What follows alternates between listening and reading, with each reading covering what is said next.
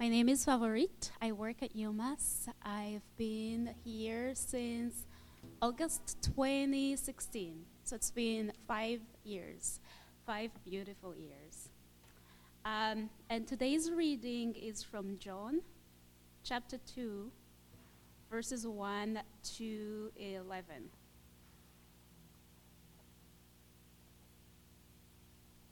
Okay, let's read together. On the third day, there was a wedding at Cana in Galilee, and the mother of Jesus was there. Jesus also was invited to the wedding with his disciples. When the wine ran out, the mother of Jesus said to him, They have no wine. And Jesus said to her, Woman, what does this have to do with me? My hour has not yet come.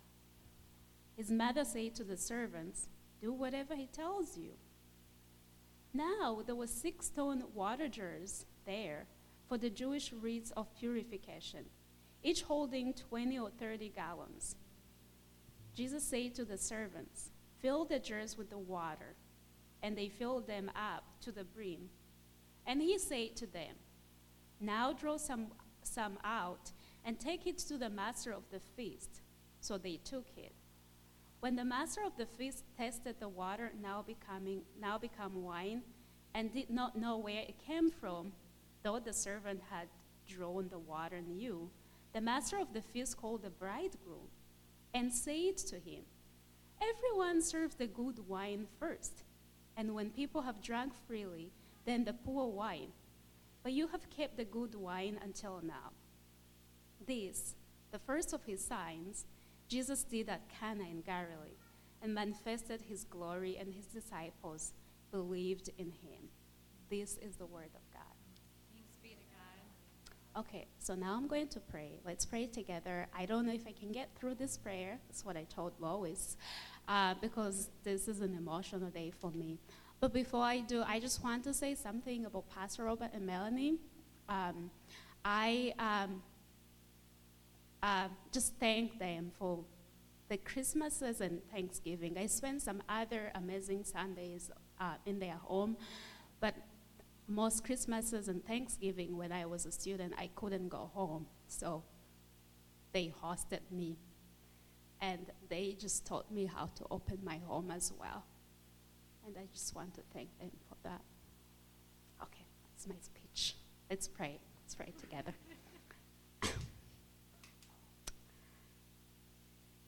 Dear Father, how great is your name. Today we praise your name. Our hearts are filled with joy and sorrow. Um, um, but we praise your name. Thank you so much for the miracles that have happened in this house of worship. Thank you for the souls that you saved in this house of worship. Thank you for people from all over the world, people speaking different languages, people from different tribes and nations who came here and received the gospel. Thank you for the last 22 years um, of gospel preaching, faithfulness, people receiving you, and people sharing the gospel with others. Thank you for all the students who have walked in here and left transformed. Thank you for all the families who have walked in here and are still working hard, making home for their children, making home for their spiritual children. We praise your name today, for your work is incredible. What you have done here is beyond our imagination, it's a miracle. And God, we praise your name for what you're going to do in the next 22 years. God, we are yet to see more miracles miracles of students walking in here, receiving the gospel, sharing the gospel, miracles of campuses being transformed, miracles of this town being transformed, miracles of healing, miracles of just people getting to know you and having hope in the gospel. We praise you for what you are going to do, God. And, and so, God, I also just want to thank you for Pastor Robert and Melanie. Thank you for giving them the strength. Thank you for giving them um, the support that they needed to carry out your mission. Thank you for calling them to be here, God. And thank you for their children. Thank you for uh, calling them to follow you as well and having a relationship with everyone in the family. And so, God, I, we just praise your name for their faithfulness, God. You are the one who built this house. We know that, but we thank you for using them. What a privilege to get to know them. And so, as they set out to um, their next um, calling, God, I pray that you give them wisdom. I pray that you give them strength.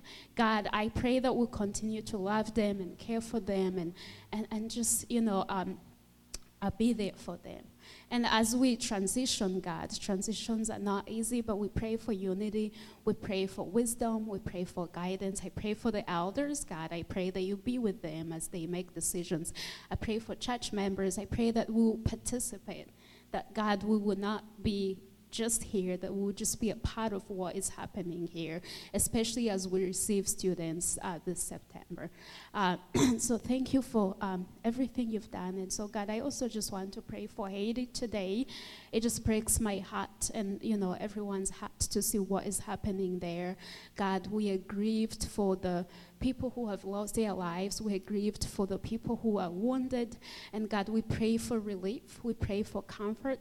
God, we pray that nations will come together in, in unity and, and, and God, um, support Haiti.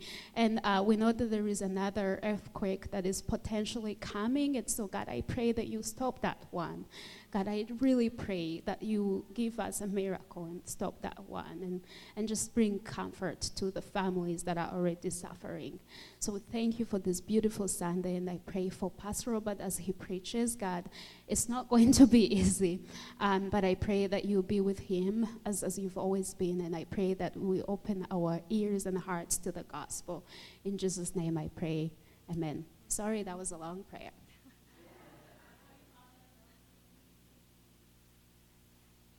May be seated. Thank you, Favorit.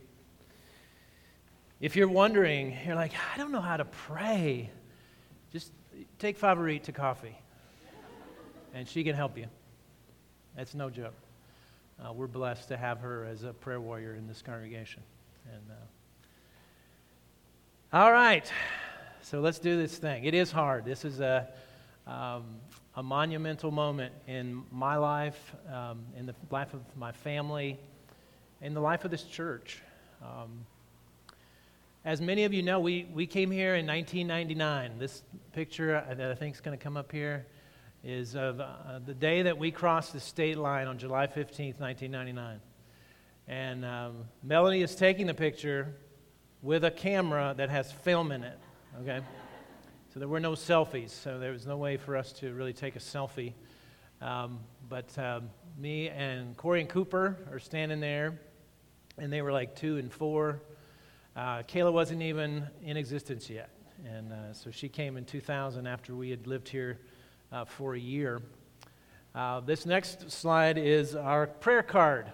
And um, the, the address is wrong.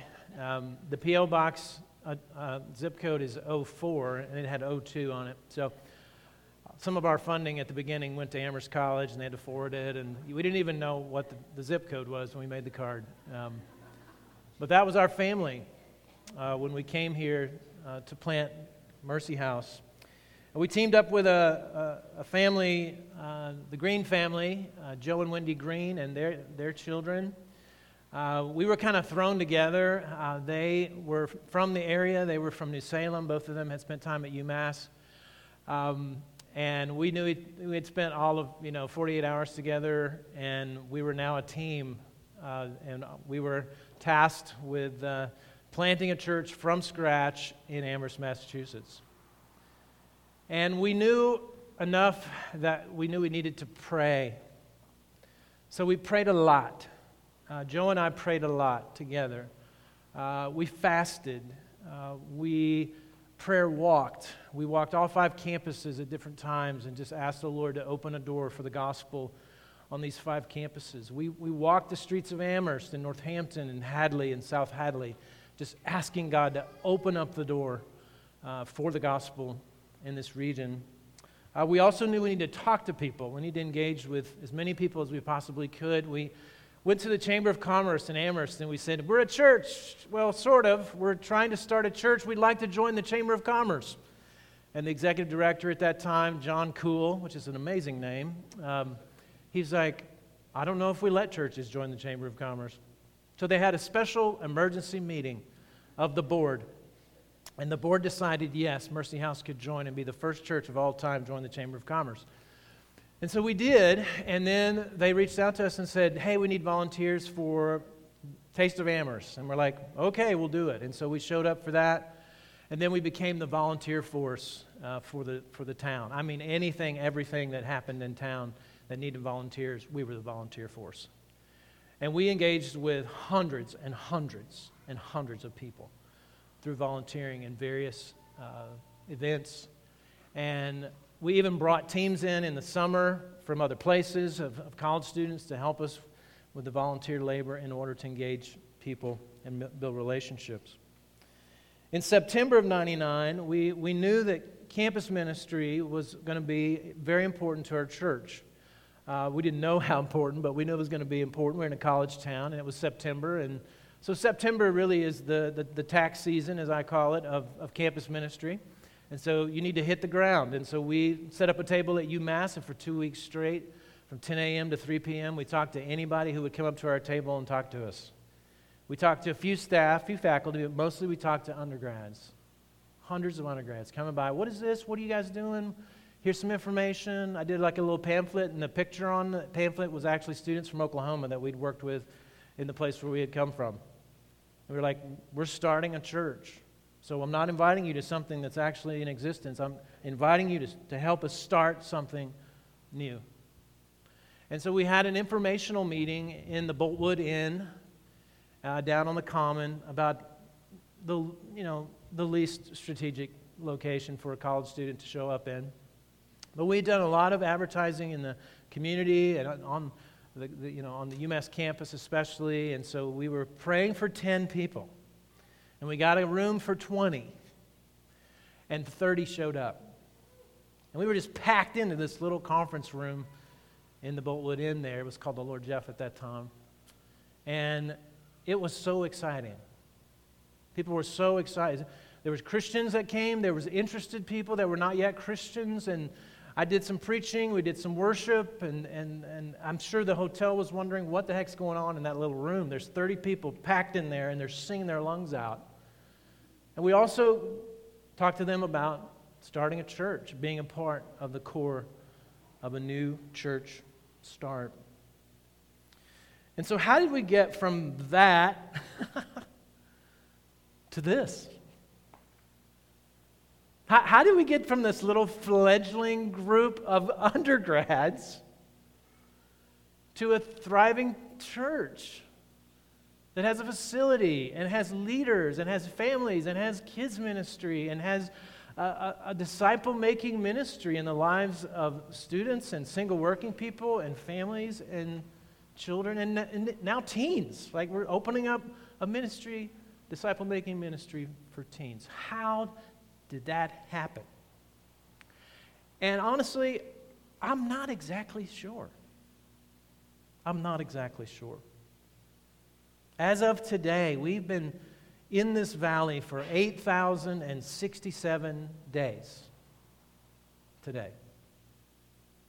And there were many of those 8,067 days that I thought, this place is not going to make it. This church is not going to make it. We're not going to make it. Many of those days. Even as, as uh, recent as, as, you know, at the year 10, we just thought, we're not going to make it. We're not going to make it. We're, our church is not going to make it. There's just no way that this thing is going to actually be established. But God did it.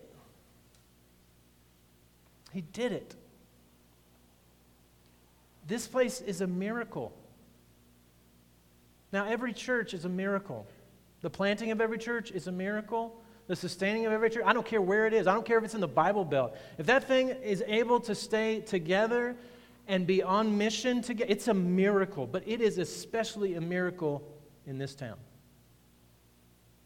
If you look around and think about how many churches have been planted in the last 22 years, one. This is it. It's a miracle. It's a miracle. You know, there are many passages in the scriptures that have come alive for me in our time here. There's so many passages. I'm like, oh, that's what that passage means because of what we've experienced here. One of those passages is from John chapter 2. John chapter 2. I hope you're there in your Bibles or on your phone. But this story shows the making of a miracle. Not just the miracle itself, but the making of the miracle. And there are parallels in this story, I think, that help us understand the story of Mercy House. But more importantly, what's in this story tells us about who Jesus is and how he works. So there's parallels for us to understand Mercy House, but more importantly, this story reveals who Jesus is and how he works. The setup is very strange. John 2, starting with verse 1. On the third day, there was a wedding at Cana in Galilee, and the mother of Jesus was there. And Jesus also was invited to the wedding with his disciples. And when the wine ran out, the mother of Jesus said to him, They have no wine. And Jesus said to her, Woman, what does this have to do with me? My hour has not yet come. His mother said to the servants, Do whatever he tells you. One of the things we see here is Jesus' humanity. He's invited to a wedding. He attends the wedding with his mom and some friends. In first century Jewish culture, a wedding would be a week long affair. John lets us know they're on day three of the wedding, and there's lots of eating and lots of dancing, and yes, lots of drinking. Jesus is right there in the middle of it. He's enjoying himself with his friends and with his family. And then there's an emergency not the kind of emergency you would expect to be brought to the attention of the divine Son of God. I mean, it's not a sickness that needs to be healed or a storm that needs to be disabled, you know. It's, it's a wine emergency. And it seems pretty serious. Cana, we have a problem. And the problem is we're out of wedding wine. Mary, the mother of Jesus, seems very concerned about the wine emergency. It probably means she's closely related to the wedding party. It most likely means Jesus is closely related to the wedding party. And what's a first century Jewish wedding party without wine? It ain't no party. I'll tell you that. It's also probably cause for shame on the host family because they haven't prepared properly to host the party. If you think about weddings you've been to, think about having gone to the ceremony and then there's some hors d'oeuvres that, you know, they really don't fill you up and they're just not that great. And, and, and you're waiting for the meal, you know? And, but, but while you're waiting on the meal, the wedding party's taking pictures and it's taking like three hours, right? I mean, I've done like a hundred weddings, so I've, I've experienced this many times, many times. And everyone is so hungry, you know? And it's like, when are they going to be done? And then they're toasting, and you're like, oh, I'm just so ready to eat. Well, think about in that moment, the caterer comes out and says, I am so sorry, but the food has spoiled, and we cannot feed you. But please eat some more hors d'oeuvres and keep dancing. You're out of there. The party's over. There's something similar going on here where they're at day three of a five day wedding and it's about to disband. Now, Mary goes over to Jesus expecting Jesus to do something about it. Now, this is some evidence that commentators would point to to say that Jesus' earthly father, Joseph, is probably dead because she's not going to Joseph. She's going to Jesus, the oldest child, who is the man of the house. And so it makes sense that she would go to him and say, Hey, I need you to do something about the wine emergency. Now, at first, Jesus doesn't seem too willing to do anything about it. He's like, Why do you concern me? And then he says, It's not my time. Now, that's code in the book of John. There's a lot of it's not my time talk in the book of John. Over and over, Jesus says, It's not my time, it's not my time, it's not my time. And then you get to the end of the book and he says, It is my time. And the time he's talking about is the time of his death on the cross. And so in this setup, John sets up that motif of it's not my time. Now, Jesus' mom seems unfazed. She merely turns to the servants that are attending the wedding and she says, Do whatever he tells you to do. And she just walks off. And Jesus decides to do something. And this ends up being his very first miracle or sign, as John calls it. You've heard it said that uh, you only have one chance to make a first impression. Well, Jesus only has one chance to introduce his miracle ministry. This is the first one. And so, this is how he chooses to reveal his miracle ministry. And it says so much about Jesus, and it says so much about what he is doing. Now, five points this morning. We won't be here as long as you think we are, but here's the first one Jesus performs miracles to meet needs. He performs miracles to meet needs. Jesus' miracles are not like a magic show. They aren't for shock and awe. For my next trick, I will turn water into wine. That is not what Jesus' miracles are about. His miracles meet a real need. Now, usually the need is a sickness that needs to be healed, or a demon to exorcise, or a deadly storm to dismantle. This need isn't quite as serious as those kind of needs, but it is a need. It is a human need. And Jesus' miracles always meet a need. The miracle of Mercy House met and continues to meet a need. That need is starvation. People in Amherst are starving. And they're starving for good spiritual food. The poverty here is gospel poverty. It is the most serious poverty that anyone could experience is gospel poverty. There is a great lack of gospel witness in this region. Uh, much of our mission has included the feeding of an unchurched generation, the most unchurched generation in American history. In the most unchurched, or one of the most unchurched regions in the United States of America. This place is a gospel desert. And we've been feeding these hungry mouths. One of the first times this really struck me, this was early on in the church plant, and a, a, a college student by the name of Rebecca was, I had grown up in New England, uh, in Massachusetts, in a Unitarian church. If you know anything about Unitarians, they talk about all different religions and try to kind of unify some of the truth claims in those religions into one kind of semi cohesive kind of uh, uh, belief system. And she had grown up in that, and she noticed that the one religion that this particular Unitarian church never talked about was Christianity. And so it piqued her interest that the Unitarians weren't talking about Jesus. So when she moved in Southwest as a freshman, she started hunting Christians to talk to them she heard that Steve Meridian, who was also a UMass student, was on her floor. And she literally went up to his room, knocked on the door, and he opened the door. And he's like, you know, what do you want? And if you know Steve, you know, I'm sure it wasn't a warm welcome. You know, he's like looking at her, and she's like, hey, I heard you're a Christian.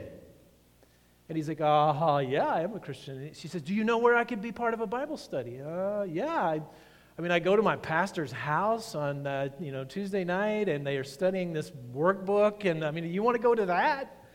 Yes, I want to go to that. And so Rebecca shows up on our doorstep. We invite her in. I talk to her for a minute. I start realizing she, she is not a Christian. And I show her this big fat workbook called Be Transformed. And it's like five days of homework every week. And I'm like, Rebecca, you're welcome to do this. But I mean, are you sure? She's like, Yes, I want to do it. She gives me 10 bucks and takes the workbook. She comes every week. Every week. She does her homework, does her homework better than the Christians, honestly. Um, she's asking good questions. And one of the things we would do at that point, because the church was so small, we would take communion in my living room with, with uh, the, the folks that were part of that study, which was pretty much the whole church.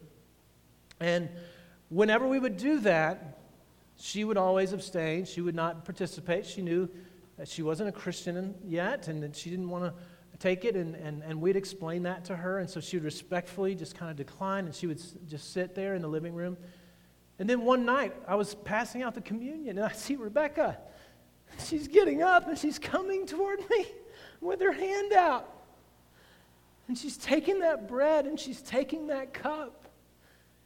And she was telling me more that, you know, it wasn't she saying, I just, I'm hungry, I need a, a bread snack. She's saying, I want this gospel.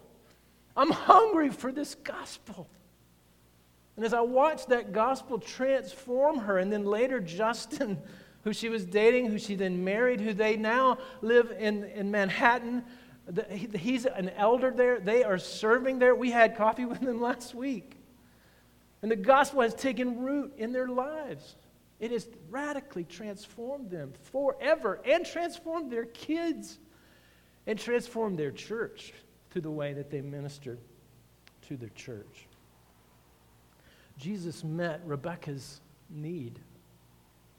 And he has met so many needs just like that. Many a person has come up to this front and hold, held out their hand for a piece of bread that I knew were seeking and coming week after week to hear the gospel, and that was their way of letting me know I want Jesus. And that they had received him by faith.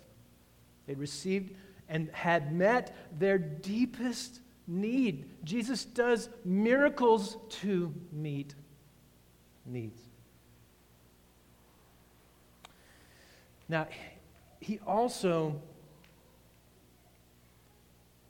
does miracles in a way that includes the participation of people. That's partly what I love about this story, but, but there's many other miracle stories that also include people. I mean, think about the disciples passing out the bread to the 5,000. They get to participate in the miracle. Think about the blind man that has to go wash his eyes off, wash the mud off of his eyes in the pool of Siloam. He gets to participate in the miracle. Think about the man by the healing pool that has to get up and take up his mat and walk in order to see the miracle. And so in this story, we have these unnamed servants that get to participate in this miracle. Verse 6 Now there were six stone jars there for the Jewish rites of purification, each holding 20 or 30 gallons. Jesus said to the servants, Fill the jars with water. And they filled them up to the brim. So, this is the second point. Jesus invites others to participate in his miracles. Jesus is always, he's always inviting the willing to participate in his miraculous work. I mean, he could have laid hands on the jars and said, Wine, come forth! And it would have been wine. But that's not how he does it. Instead, he chooses to do this first miracle in a very understated way. He's literally off on the sidelines watching the big reveal of this miracle as these servants get to be front and center. Now, this filling up the stone jars took some time.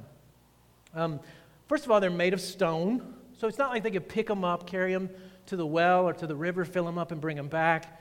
So they had to shuttle this water. Around 150 gallons of water they had to shuttle to these six stone jars. That took some time. And remember the urgency of Jesus' mom. She's probably tapping her foot.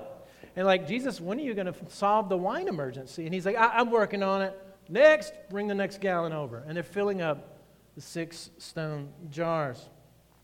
This brings me to the third point that the, the participation in Jesus' miracles requires hard work and sometimes feels very mundane. So he's, he's, he, he's, he's meeting a need, he's including others, and sometimes the work that he asks you to do is really hard and sometimes feels mundane. Filling up those water jars was not easy, it was not glamorous. I'm sure the servants wondered what Jesus was doing. How could all this carrying of water solve the wine emergency? But the orders came from Jesus. And so they did what he asked. Uh, the challenge is that they don't understand that Jesus is doing a miracle. And so they're just carrying the water. And they do it. And they do it well. John gives us the detail of that. They filled it to the brim. Love that. That they shuttled and shuttled and shuttled and shuttled and carried all this water until each of these stone jars was absolutely full. Much of the last 22 years has felt like carrying the water. All that volunteering in the community, all the advertising, all the one on one meetups with people, leading Bible studies, sometimes poorly attended Bible studies, training leaders, and then training more leaders when those leaders graduate and are sent out, raising money year after year, raising more money to buy a building, spending hours trying to fix the building. I don't know how many hours spent scraping the tiles off the floor in the basement or hanging off ladders to paint the parish house one summer counseling people in crisis, trying to work through conflicts and misunderstandings, loving people well, and then sending them out to go and serve somewhere else. And standing here, preaching over a thousand sermons, carrying the water. This brings me to the fourth point that the servants participate in Jesus' miracles with other servants. These servants are not alone, it's a group of servants. Again, we don't know what the conversation was like between them. They're dragging all this water to these ritual uh, purification jars. Why is he doing, asking us to do this? My shift ends at 9 p.m. I, I should be gone right now. Are we getting double time for this? Carrying the water. And God has been so gracious to us to raise up fellow servants throughout all these years to join us in carrying the water. Lois Graham Mason, that girl can carry some water. She came in the summer of 2000, just one year after we had been here. She lived with us for a while, and, and she came, and it was like, help us out for one year, Lois, and then now she's been here 21 years. She's done campus ministry, crisis counseling, managed our facilities, cooked, cleaned, made airport runs. Made a lot of airport runs. Took care of kids, took care of my kids, you name it. She's done so much in this congregation. She and I have done so much setup and breakdown that she and I, we don't even have to talk and communicate about it. We just know what we're doing. We're having a whole nother conversation about a whole nother 10 or 15 things while we're just setting up tables, doing the chair thing, because we've done it so many times. I can't look at you, Lois. So, my own kids have carried a lot of water. Um, they're here this morning on the front row here. Corey and his wife Rebecca, and Cooper and Kayla. Uh, all three of them have served in so many ways in this church.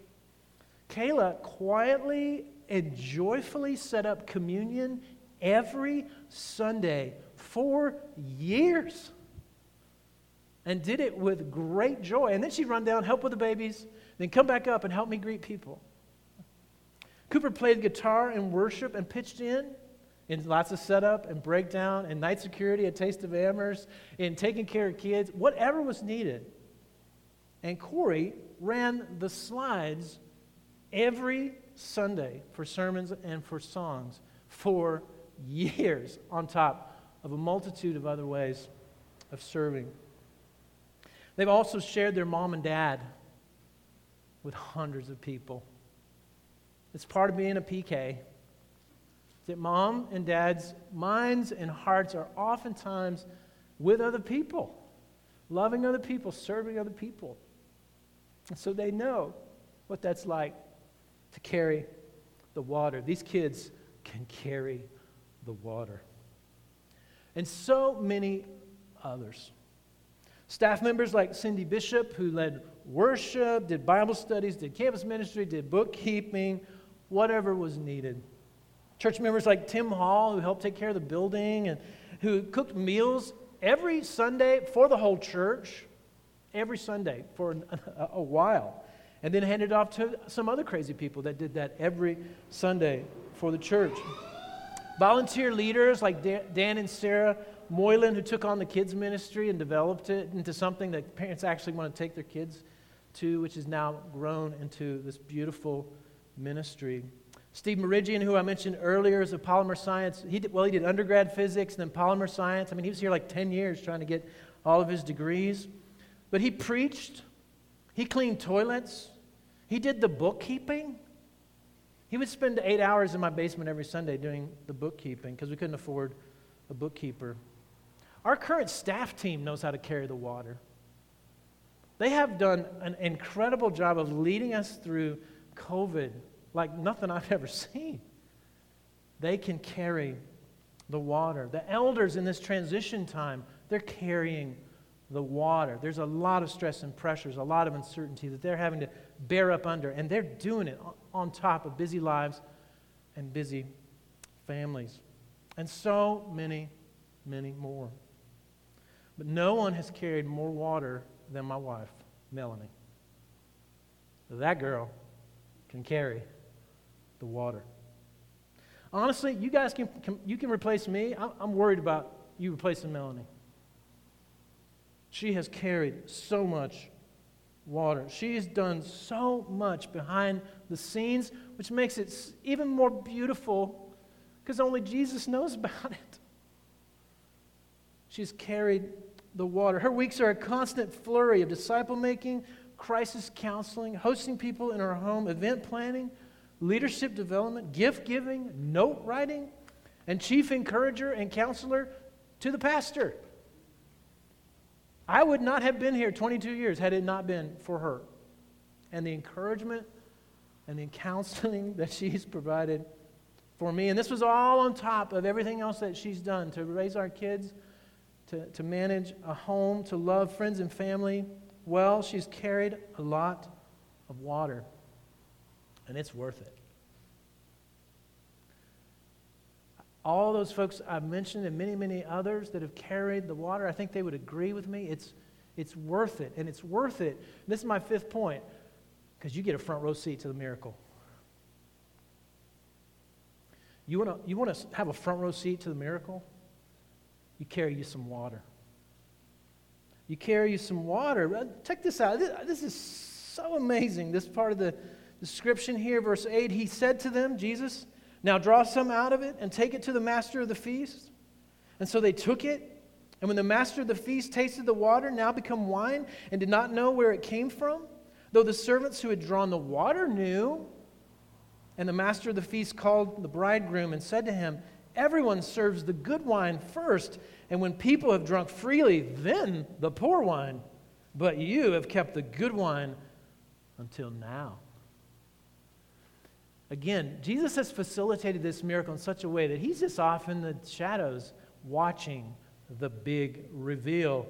The servants have faithfully filled the jars to the brim. They think that their job is done or they think so, and Jesus says, I got one more job for you. I want you to take some of that water out of, the, out of one of the jars. I want you to take it to the master of ceremonies.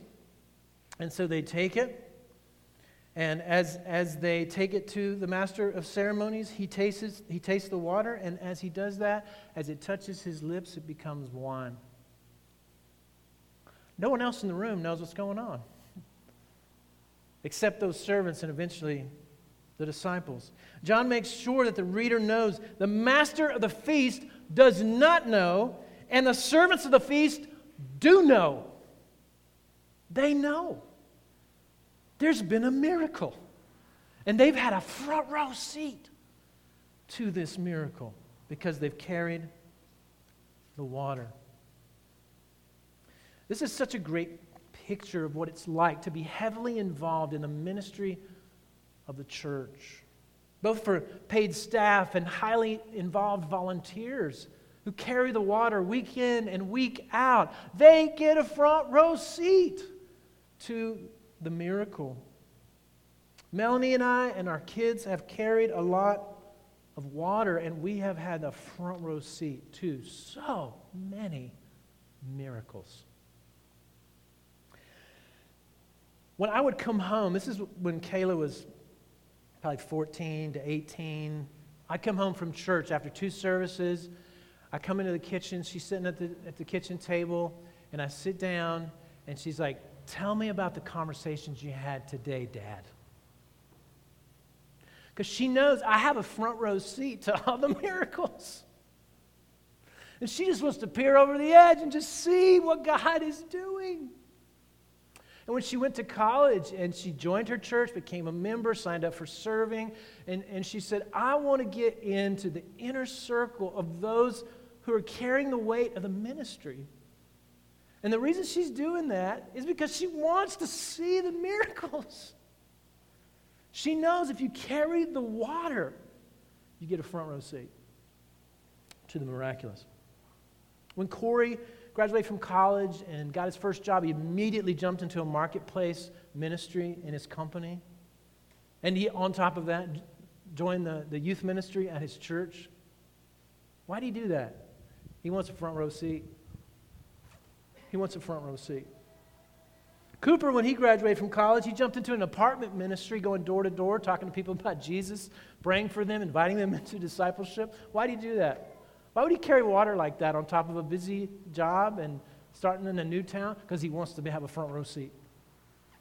He wants to have a front row seat to the miracles of Jesus. But it's not just about a front row seat, it's that you get to serve the one who first served you.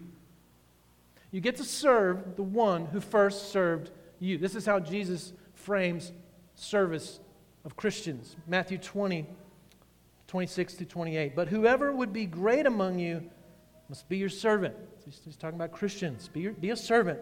Why is that, Jesus? And whoever would be first among you must be your slave, even as the Son of Man came not to be served, but to serve and to give his life as a ransom for many. This is why you carry the water. Because he carried the water for you. And he carried some water you could have never carried. His service of saving us from our sin is why we then serve him. Not to earn anything, not to pay back anything, out of unadulterated gratitude and worship to the one who first served us, the one who gave his life as a ransom for us. He frames that as an act of service and says, This is why you serve. This is why you carry the water. And his service met the deepest need that we could have ever had. And he met it with this act of service. He did the hardest and most impossible of all work, which was saving us on the cross. Jesus carries the water of salvation by allowing himself to be brutally tortured, unfairly tried, publicly humiliated, barbarically murdered. He says, That was service. I was serving you.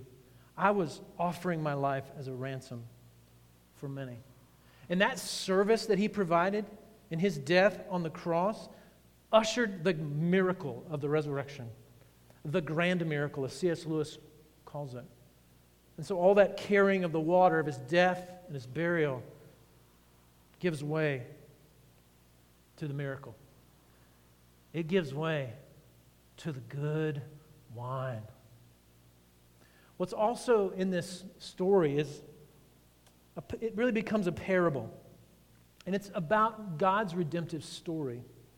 It might be called the parable of the backwards wedding. In a normal wedding, you bring out the good wine first. And when he says good wine, he means, yes, it's tasty, but he's, he's also saying it's highly alcoholic. And you get your guest feeling a little tipsy, and then you bring out the poor wine. And the poor wine is cut, it's cut with water. And you do that to e- extend that for five days of drinking and dancing and eating. And so this wine, this, this particular uh, wedding is backwards. They brought out the poor wine first, and then they bring out the good wine, the tasty, the more alcoholic, intoxicating kind of wine. What's Jesus mean by that? He says he's saying this is the story that God has been writing. The redemptive thread that you see throughout Old Testament and into New. All those prophets, priests, and kings who were making predictions and proclamations about what was going to happen, they were the poor wine. And they waited and they waited and they waited until the culmination of all those promises, all those predictions. And finally, when Jesus got there, it was the good wine. And so he's standing there in that wedding and they're celebrating and they're drinking deeply and imbibing this wonderful, tasty, intoxicating wine. And he's saying, It's time to party. Jesus is here. He is the good wine. And this is the gospel we've been preaching for 22 years. Some of you here today, you've been drinking poor wine.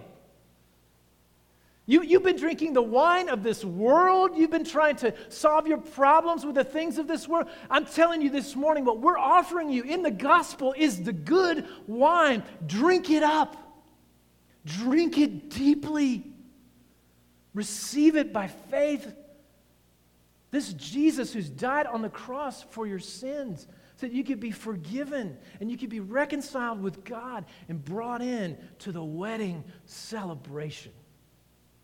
Receive that today. Many have done so in this room. And I pray those that have not yet done that this morning, you would do that. You would receive it, or at least start a conversation with somebody about this. Say, what was that guy talking about? He's talking about wine and stuff. I don't have a clue. What, what was that? Open up a conversation. Because we're offering the good wine. Notice that the, the whole reason for the sign is so that people would believe. Verse 11, you see that? This is the first of his signs Jesus did at Cana in Galilee and manifested his glory, and his disciples believed in him. You see, that was the deepest need he was meeting. Yes, he was meeting a human need of a wine emergency, but the, he was uh, seeking to meet the deepest need of forgiveness for, of, of sin, reconcil, reconciliation with God through faith in Jesus Christ. Now, those of you who have received the good wine, you now have the opportunity to carry the water. You have the opportunity to carry the water. If you've drunk the good wine, it's in part because others have carried the water for you. They made it possible for you to hear the gospel, to respond in faith, to be made a disciple. They've been carrying the water for you. And through that, God opened your eyes to the good wine and you drank deeply by faith. And now you have the opportunity to carry the water for others, to have a front row seat to the miraculous. And, and there's no doubt, if you're a Christian, God's calling you to carry the water. And definitely, no doubt, if you're a member of Mercy House or a regular attender, God is asking you to carry the water. And some of that is organic, right? You're, you're, merely meeting the needs that come across your path. Uh, you're helping someone move. You're tutoring a child. You're inviting a neighbor for dinner. You're remembering a birthday with a gift. You're bringing a meal. But it's also serving in this church. Right? We have, we have so many needs right now in terms of service. We need a lot of people to carry the water. If you think about the opportunities for service here, you can think about it in four quadrants. We've been talking about these for the last few weeks. We need folks to disciple people that are going to be coming into these doors in a few weeks. So we need discipleship group leaders. Many of you have gone through the discipleship materials. You're ready to go. Let's carry some water. Uh, you've heard V stand up here and JD stand up here and talk about the need for MH kids and MH uh, teens and youth. Let's do it. Let's, let's carry the water. And just in general, Sunday service, like people to greet, people to help people with name tags, people to, to deal with the, the mask mandate and all the things that are going to be part of that. They need set up and reset up, and we need folks to carry the water. And when you don't carry the water, you miss out. You miss out on a front row seat to the miracle. So I'm asking you, will you fill those jars? It's hard work, I know. Some days feels mundane. Will you carry the water? Will you carry the water of shepherding our children and our youth? Will you carry the water of discipling college students? Will you carry the water of helping steward the facility? Will you carry the water to, to greet newcomers at the door? Will you carry the water of setting and resetting Sunday morning chairs? Will you carry the water of deacon ministry or elder ministry? Will you carry the water of giving generously to fund this ministry? Will you carry the water of praying faithfully for God to continue to work in and through this congregation? Will you carry the water? And will you serve in the name of the chief servant? Because this is the ultimate reason. Yes, you get a front row to the miracle. But the ultimate re- reason is because you're serving the chief servant, the one who is first served you. And many have said yes to carrying the water. Your staff, your elders, your deacon candidates that are in the process of being trained, they'll be done next week. Your discipleship group leaders that are, even this summer, leading groups and discipling people. Your family group leaders who are serving. Folks that have already signed up, I think we've got 25 or 30 or so that have signed up for MH Kids. And the list goes on. Many are serving. If you're not yet serving and you're part of Mercy House, join the servants. Join them in carrying the water. And if you're here from another church, you're here visiting, go to your church and carry the water at your church. And do so to have a front row seat to the miracle. And do so in the name of the one who first served you. This has been my role in this place is to carry the water. I'm so glad that I did it because I've had a front row seat and an opportunity to serve the one who first served me. We are reminded of his service to us every time we come to this table. This, I don't know, this moment, I've had a lot of time to think about this because I stand up here every week and institute this, but think about the chief servant, Jesus. He's hosting the table for the disciples on that night. The night on which he's going to be betrayed, the night on which the rest of the disciples are going to scatter.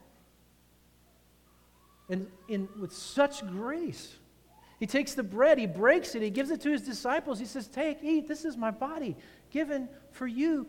Do this in remembrance of me. He's letting them know he's going to carry the water. That next day, he is going to die on the cross for their sins. He's going to perform an act of service that they cannot perform for themselves. And in the same way, he took the cup, and after he blessed it, he gave it to them, saying, This cup is the new covenant in my blood, shed for you and for many for the forgiveness of sins. As often as you drink this, do this in remembrance of me. His talk of covenant, his talk of many, both of those point to the covenant community of the church. And he's like, there's going to be a whole bunch more servants that are going to join this community of servants to carry the water and to be a part of the miracle that started 2,000 years ago and has made its way into this place in 2021. And it's going to continue until Christ comes back, which is what he told us to do. He said, You keep doing this. You keep breaking bread. You still take, t- keep taking the cup until I come back. And so, my prayer is you will do that. Not just the ritual of this, but you will continue to preach Christ. You'll continue to sing Christ. You will continue to show Christ in the bread and the cup until he comes back. Let's pray. God was so grateful that you took the form of a servant. You laid down your life, gave your life as a ransom for me and for these in this room. God, we're so grateful to have received the good wine. And so, as we receive this bread, we receive this cup, Lord, we remember. We remember the moment when the good wine showed up and you died in our place. You rose from the dead. And you invite us into this wedding between your bride, the church, and you, the bridegroom. So, Lord, we, we celebrate today. We, we grieve, yes, but we celebrate because we are, are remembering you, who you are, and what you've done to bring about the good wine. And we pray all these things in Jesus' name. Amen.